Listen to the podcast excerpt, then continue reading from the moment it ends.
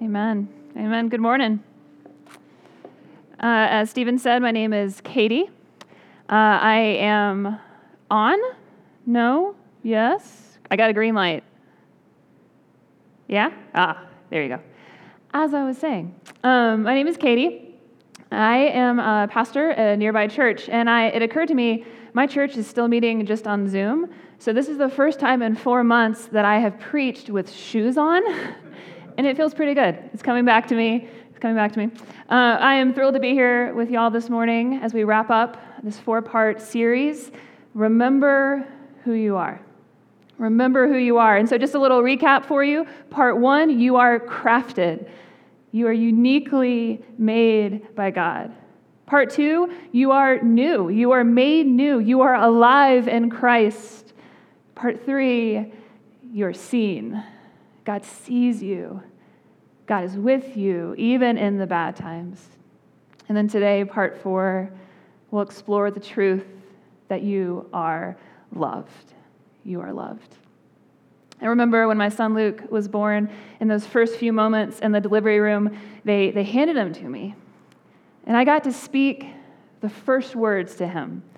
Pretty weighty moment, right? The first words ever spoken to a person. I held him tight. I looked down at him and I said, Hi. Profound, right? Like, I, I, I, mean, I was tired. I had had a long day. So I started with hi, but I didn't stop there. I kept going. I said, We love you. We're so glad you're here.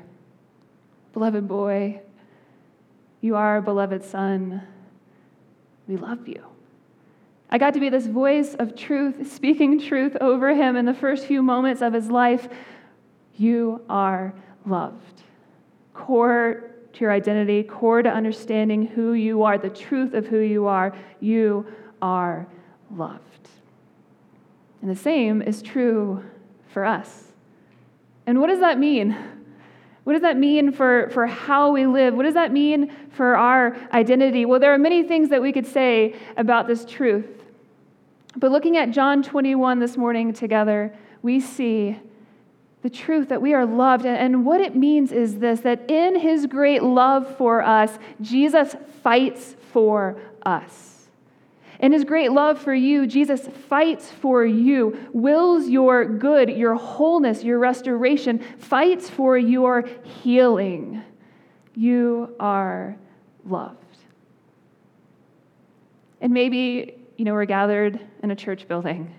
You're joining in online. And so I say you are loved, and you nod your head because that's, that's the right thing to agree and believe, right? Like, I think when the sun is shining, when all is going well in the world, we nod along. Yes, yes, God loves me. I think we struggle to believe that when we are struggling, when we're struggling with our own failure when we're neck deep in our own brokenness, in those moments, remember who you are. In his great love for you, the Lord fights for you. On your worst day, you are loved. So let's read our passage together. John 21, we're going to start with the first 14 verses and then pick up a little bit later in verse 15. John 21, starting in verse 1. Hear God's word. Afterward, Jesus appeared again to his disciples by the Sea of Galilee. It happened this way Simon Peter, Thomas, also known as Didymus, Nathanael from Cana in Galilee, the sons of Zebedee, and two other disciples were together. I'm going out to fish, Simon Peter told them. And they said, We'll go with you. So they went out and got into the boat but that night they caught nothing. Early in the morning, Jesus stood on the shore, but the disciples did not realize that it was Jesus. He called out to them, Friends, haven't you any fish? No, they answered. He said, Throw your net on the right side of the boat and you will find some. When they did, they were unable to haul the net in because of the large number of fish. Then the disciple whom Jesus loved said to Peter, It is the Lord. As soon as Simon Peter heard him say, It is the Lord, he wrapped his outer garment around him, for he had taken it off, and jumped into the water. The other disciples followed in the boat, towing the net full of fish, for they were not far from shore, about a hundred yards. When they landed, they saw a fire of burning coals there with fish on it and some bread. Jesus said to them, Bring some of the fish you have just caught. So Simon Peter climbed back into the boat and dragged the net ashore. It was full of large fish, 153. But even with so many, the net was not torn. Jesus said to them, Come and have breakfast. None of the disciples dared ask him, Who are you? They knew it was the Lord. Jesus came, took the bread, and gave it to them, and did the same with the fish. This was now the third time Jesus appeared to his disciples after he was raised from the dead. Let's pray. God, we are so glad that you are here, that you are with us, that you are speaking to us. And so we pray, Holy Spirit, that you would come and do what only you could do. You would open our ears and our hearts and our hands to receive and to respond. Speak, Lord. Your servants are listening. In Jesus' name, amen. Peter is having a rough couple of weeks. His rabbi, his Lord, was, was arrested, betrayed by another friend of theirs. Now, Jesus had told them that this was going to go down. He told his followers that this was going to go down, that he was going to be betrayed and killed. And, and Peter, who usually had a lot to say in any given moment, Peter said, Look, Jesus, I will lay down my life for you. And Jesus said to him, Will you? Will you lay down your life for me? I'm going to be honest with you, Peter. Before the rooster crows, you're going to deny me three times. And Jesus is uh, arrested, and there was then a sham of a trial. And there was indeed three separate instances where, where someone asked Pete, Do you know this guy? Are you one of his? Are you one of his disciples? And Peter said, No, I'm not. And Jesus was beaten, Jesus was mocked, Jesus was crucified, nailed to a cross, an incredibly horrific, shameful way to die. And it's hard to imagine the, the shock, the grief, the fear that Peter and the others are, are feeling in this rapid sequence of events. But the tsunami keeps coming at them because on the third day, they discover that the tomb is empty. And then the report from Mary Magdalene, another one of the followers of Jesus I have seen the Lord. And then later that same day, that first Easter Sunday, the disciples are huddled up, doors are locked, they're afraid, and Jesus comes. Jesus comes to them. Jesus shows up in the room and speaks peace. He, he breathes on them the, the breath of God, the, the Spirit of God. And then, sometime after those events, we pick up in our passage today. Afterward, Jesus appeared again to his disciples by the Sea of Galilee. It happened this way Peter said, I'm going out to fish. Simon Peter, or as he's often just referred to as, as Peter, he hangs up the, the gone fishing sign on the office door. He takes off, he checks out. I'm done with this. I'm going back to what I know. I'm going back to my old life, my old way. I'm going to fish. And his friends say, We'll go with you. So, side note, I, I love this picture of community that we see in John 21. His friends saying, Peter, we're going with you. Whatever you're going through, whatever we're going through, this mess we find ourselves in, we're sticking with you. We're going with you. And their fishing expedition, I'm not a fisherman, uh, fisherwoman, but I can tell that wasn't going well, their night of fishing. And I imagine that felt a little bit like getting kicked when you're down this professional fisherman thinking, now I can't even do this, right? But Jesus shows up. I want you to see this in our passage today. Jesus is present and at work even on our worst days. Jesus present at work in our lives, even on our worst days. Remember who you are. In his great love for you, the Lord fights for you. On your worst day, you are loved. Eugene Peterson was a pastor, author of the message paraphrase of Scripture, author of many other books, and he passed away a couple years ago.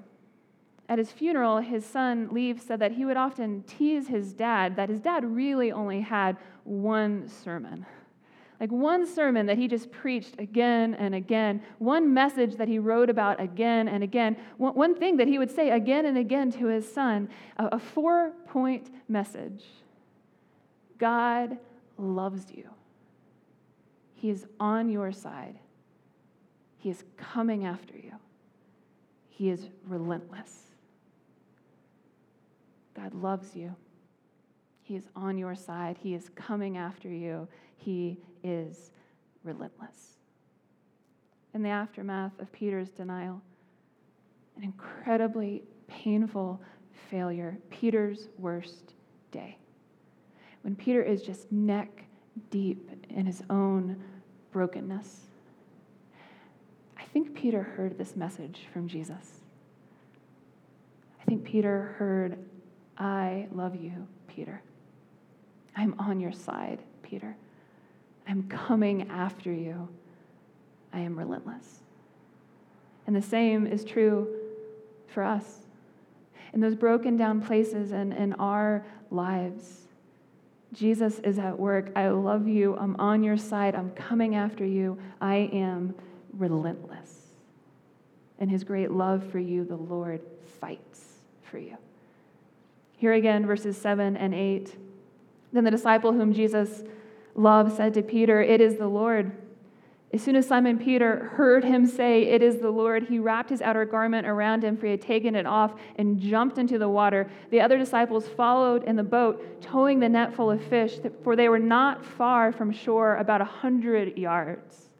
There's this, this urgency on Peter's part to get to Jesus. This part of the story, it seems kind of comical to me. Peter learns it's Jesus and he jumps into the, into the water, and his friends are like, cool, cool, cool. Uh, we're just going to take the boat. we're actually not that far from shore, Peter. We'll meet you there. I love that when Peter hears that it's the Lord, he hightails it to Jesus. Peter, for all of his character flaws, for all of his sin, Peter knows this. Get to Jesus. Run to Jesus. Game plan run to Jesus or swim to Jesus if that's appropriate. On your very worst day, when you are neck deep in your own brokenness, run to Jesus. Peter responds to the presence of Jesus. He responds when they landed, they saw a fire of burning coals there with fish on it and some bread. And Jesus said to them, Come and have breakfast. My friends, Ben and Matt, run an organization called Gravity Leadership. And they helped me see something in this passage. This passage is about table fellowship. In the first century world, sharing a meal with someone was a profound act of friendship, a, a demonstration of, of welcome, of acceptance. And we understand that to a, a certain degree in our culture, right? It's why it matters who you sit with in the school cafeteria. But in Jesus' day, sitting down with someone at a table, it spoke volumes. And so, if you flip through the Gospels, the accounts of, of Jesus' ministry, you see how often Jesus is sharing a meal with someone, especially those who were considered too broken or too sinful to be with the, the community of God's people. Jesus sat with them, made a, a space for them at the table, and shared a meal with them. And it was not because every other seat in the cafeteria was taken. No, there's this intentionality in the mission of Jesus. Remember, I love you. I'm on your side. I'm coming after you. I'm relentless. Jesus' mission is characterized by loving pursuit. Jesus said, I, I've not come to call the righteous, those who think they're righteous, but sinners to repentance. And in John 21, Jesus prepares a meal and he invites Peter and company to sit down with him and eat. Come and have breakfast. He's extending fellowship around the table, so to speak, to Peter and the other followers. I want you to hear this, this quote. Table fellowship is good news to someone who has disavowed knowing Jesus. It means Jesus accepts, receives, welcomes, identifies with, and loves you. Jesus identifies with and includes Peter and his friends and his company, and in so doing declares his shame to be untrue and undone. You do belong. Declares his shame to be untrue and undone. You do belong. Put yourself in Peter's shoes for a moment. In the aftermath, the aftermath of, of Peter's denial, I do not know that man. An incredibly, incredibly painful failure. Peter's very worst day. Neck deep in his own brokenness and shame. But Jesus welcomes Peter. He just welcomes him into his presence. Come, come have breakfast. And Jesus keeps revealing himself to Peter. On your worst day, you are loved. I have this, this really strong memory of one time that my older sister and I disobeyed my parents. For some reason, I can't remember exactly, but for some reason, we were no longer allowed to go to our next door neighbor's house. That was now off limits.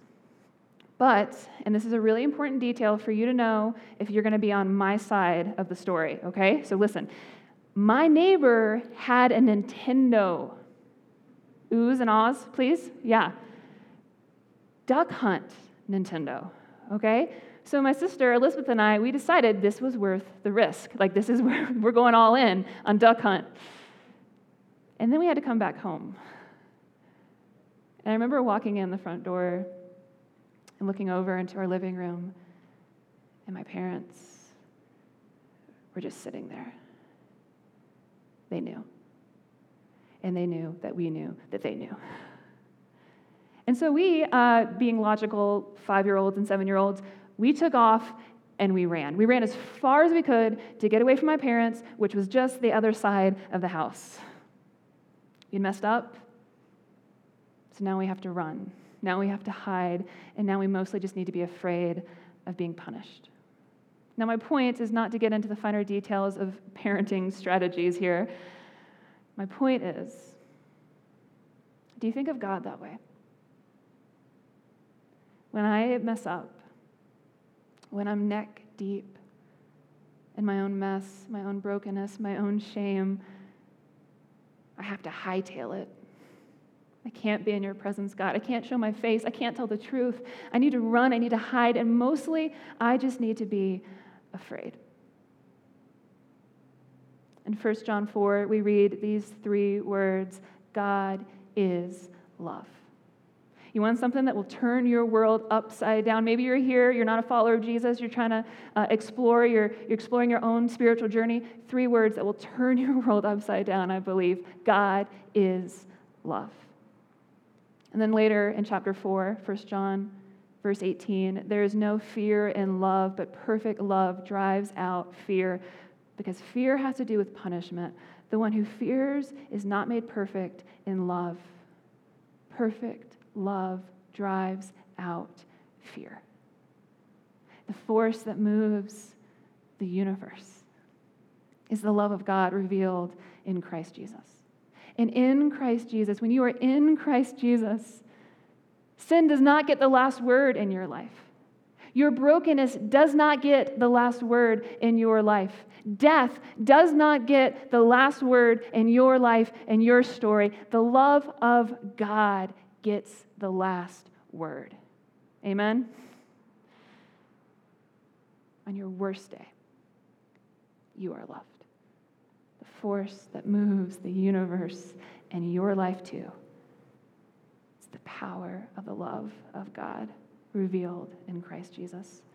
There's a God who loves you, who is at work in your life, which means several things at once. Sin doesn't get the last word. Your shame your brokenness does not get the last word, and by his grace, Jesus is at work in your life. In his great love for you, Jesus fights for you. And how far will he go? How far will Jesus go to fight for you? Romans 5 8. But God demonstrates his own love for us in this while we were still sinners, Christ died for us on our worst day, when the sickness of sin was running through our veins when our fists were raised in rebellion against the living God, when death was our destiny because of our mutiny, when we were still dead set and running away from God, God sent his son to die for us in his great love for you. Christ fights for you. And this is how we even know what love is. Hear now the rest of our passage for today verses 15 through 19. When they had finished eating, Jesus said to Simon Peter, Simon, son of John, do you love me more than these? Yes, Lord, he said. You know that I love you. Jesus said, Feed my lambs. Again, Jesus said, Simon, son of John, do you love me? He answered, Yes, Lord, you know that I love you. Jesus said, Take care of my sheep. The third time he said to him, Simon, son of John, do you love me? Peter was hurt because Jesus asked him the third time, Do you love me? He said, Lord, you know all things. You know that I love you. Jesus said, Feed my sheep. Very truly, I tell you, when you were younger, you dressed yourself and went where you wanted. But when you are old, you will stretch out your hands, and someone else will dress you and lead you where you do not want to go. Jesus said this to indicate the kind of death by which Peter would glorify God. And then he said to Peter, Follow. Follow me. In the very place of your hurt and shame, in that very place, the Lord speaks a, a, commissioning statement. You have not been disqualified, Peter. You have not been sidelined, Peter. You're not out of the game, Peter. Three times you denied me, three times I have spoken again. You're calling over you. Take care of my sheep. Feed my lambs, feed my sheep. The Lord is not ashamed to call you sister. The Lord is not ashamed to call you brother. And his great love for you, he fights for you. On your worst day, you are loved. I was working the other day from, from home, and my three year old son was right next to me, right by my side, and so I was trying to figure out ways to, to keep them uh, entertained, like creative ways, you know, month four pandemic, creative ways to keep them learning and, and growing, you know. I'm totally kidding. I handed him my iPad as he was sitting next to me. Go to. And we pulled up the, the Note app, so we started drawing on my iPad. And it was like this total mess of a drawing. I mean, it, it might have been abstract art, I don't know. But it, he wanted to to fix it. And so I showed him the power of the undo button. Just hit this. So we hit undo. A little bit goes away. Undo, undo, undo, undo. And eventually, of course, he's looking at a blank screen, right? A blank slate. And I know we might wish for that in our lives an undo button. But I want to suggest to you that the redemptive mercy of God is far better than that. Mysterious, yes, but so kind and so good. Because God doesn't go back in time and just undo, undo, undo, undo our failures, undo our sin. God doesn't do that. But there is a grace weaving through our lives, putting the broken pieces back together in such a way that the end result, that the end of the story is far more beautiful and far more glorious. This is our God working for good, fighting for us. Author and therapist Dan Allender writes this We're in the presence of a good story when the flaw that shatters shalom, shatters wholeness, completeness, harmony, is also the doorway to redemption Whether it be our own flaw or the sin of others, God uses the raw material of sin to create the edifice of his redeemed glory. The point cannot be overemphasized. Your plight is also your redemption. That in Christ, there's hope for redemption, for healing, because Jesus is present and at work. Jesus is making all things new.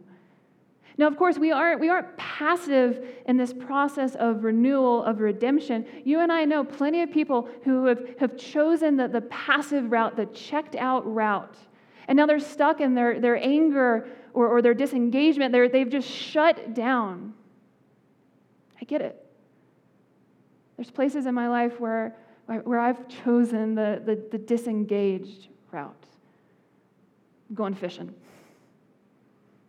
Done. Life is hard. And I get into this self protection mode and I just want to check out. But the Spirit of Christ is at work in your life, in my life, in our city. The Spirit of Christ is at work for redemption. And Jesus just keeps inviting us to participate in the good work, the renewal work, the healing work that He is doing in our lives. And that could look a, a lot of different ways for what it means for you to participate in what Jesus is doing in your life. It could look like counseling. The brave, hard work of engaging your own story, places of wounds and trauma. It could look like mentoring, allowing someone to speak into the rough edges in your life.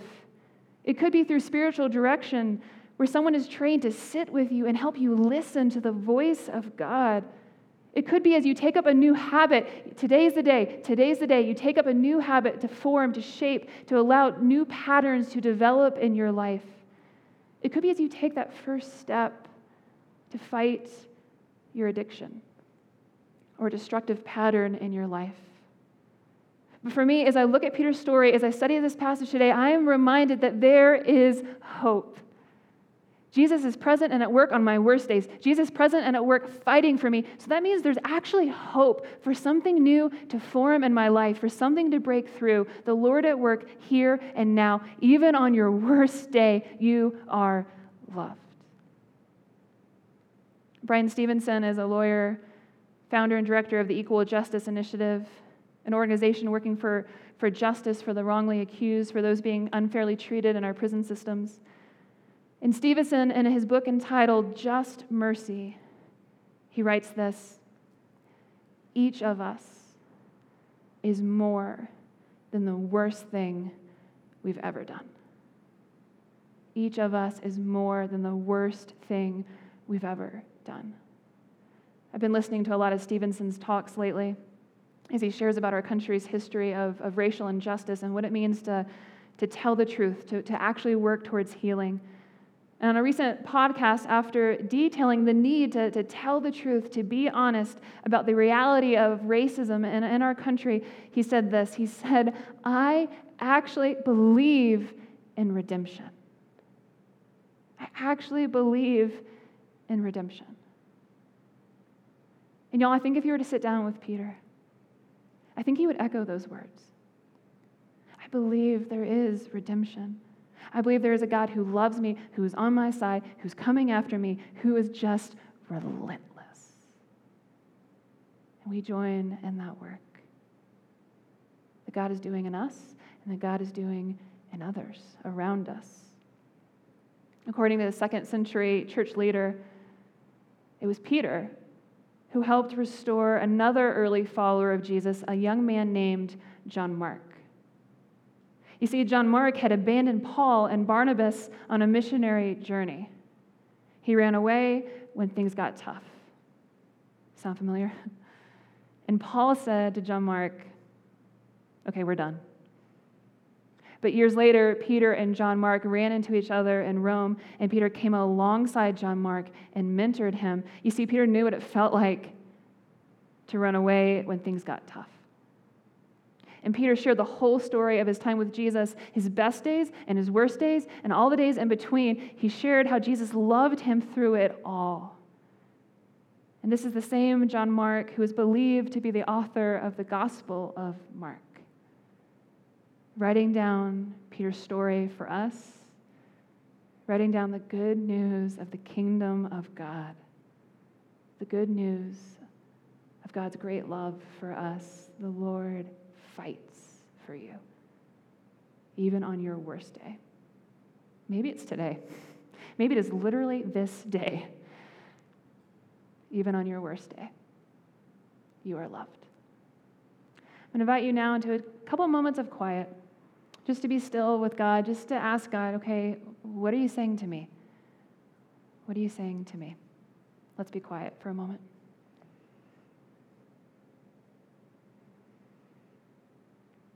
Lord, I pray for every person gathered here, every person participating online. I pray by your Spirit that we would hear you say, I love you. I pray by your Spirit we would hear you say, I am on your side. I am coming after you. I am relentless. In Jesus' name, amen.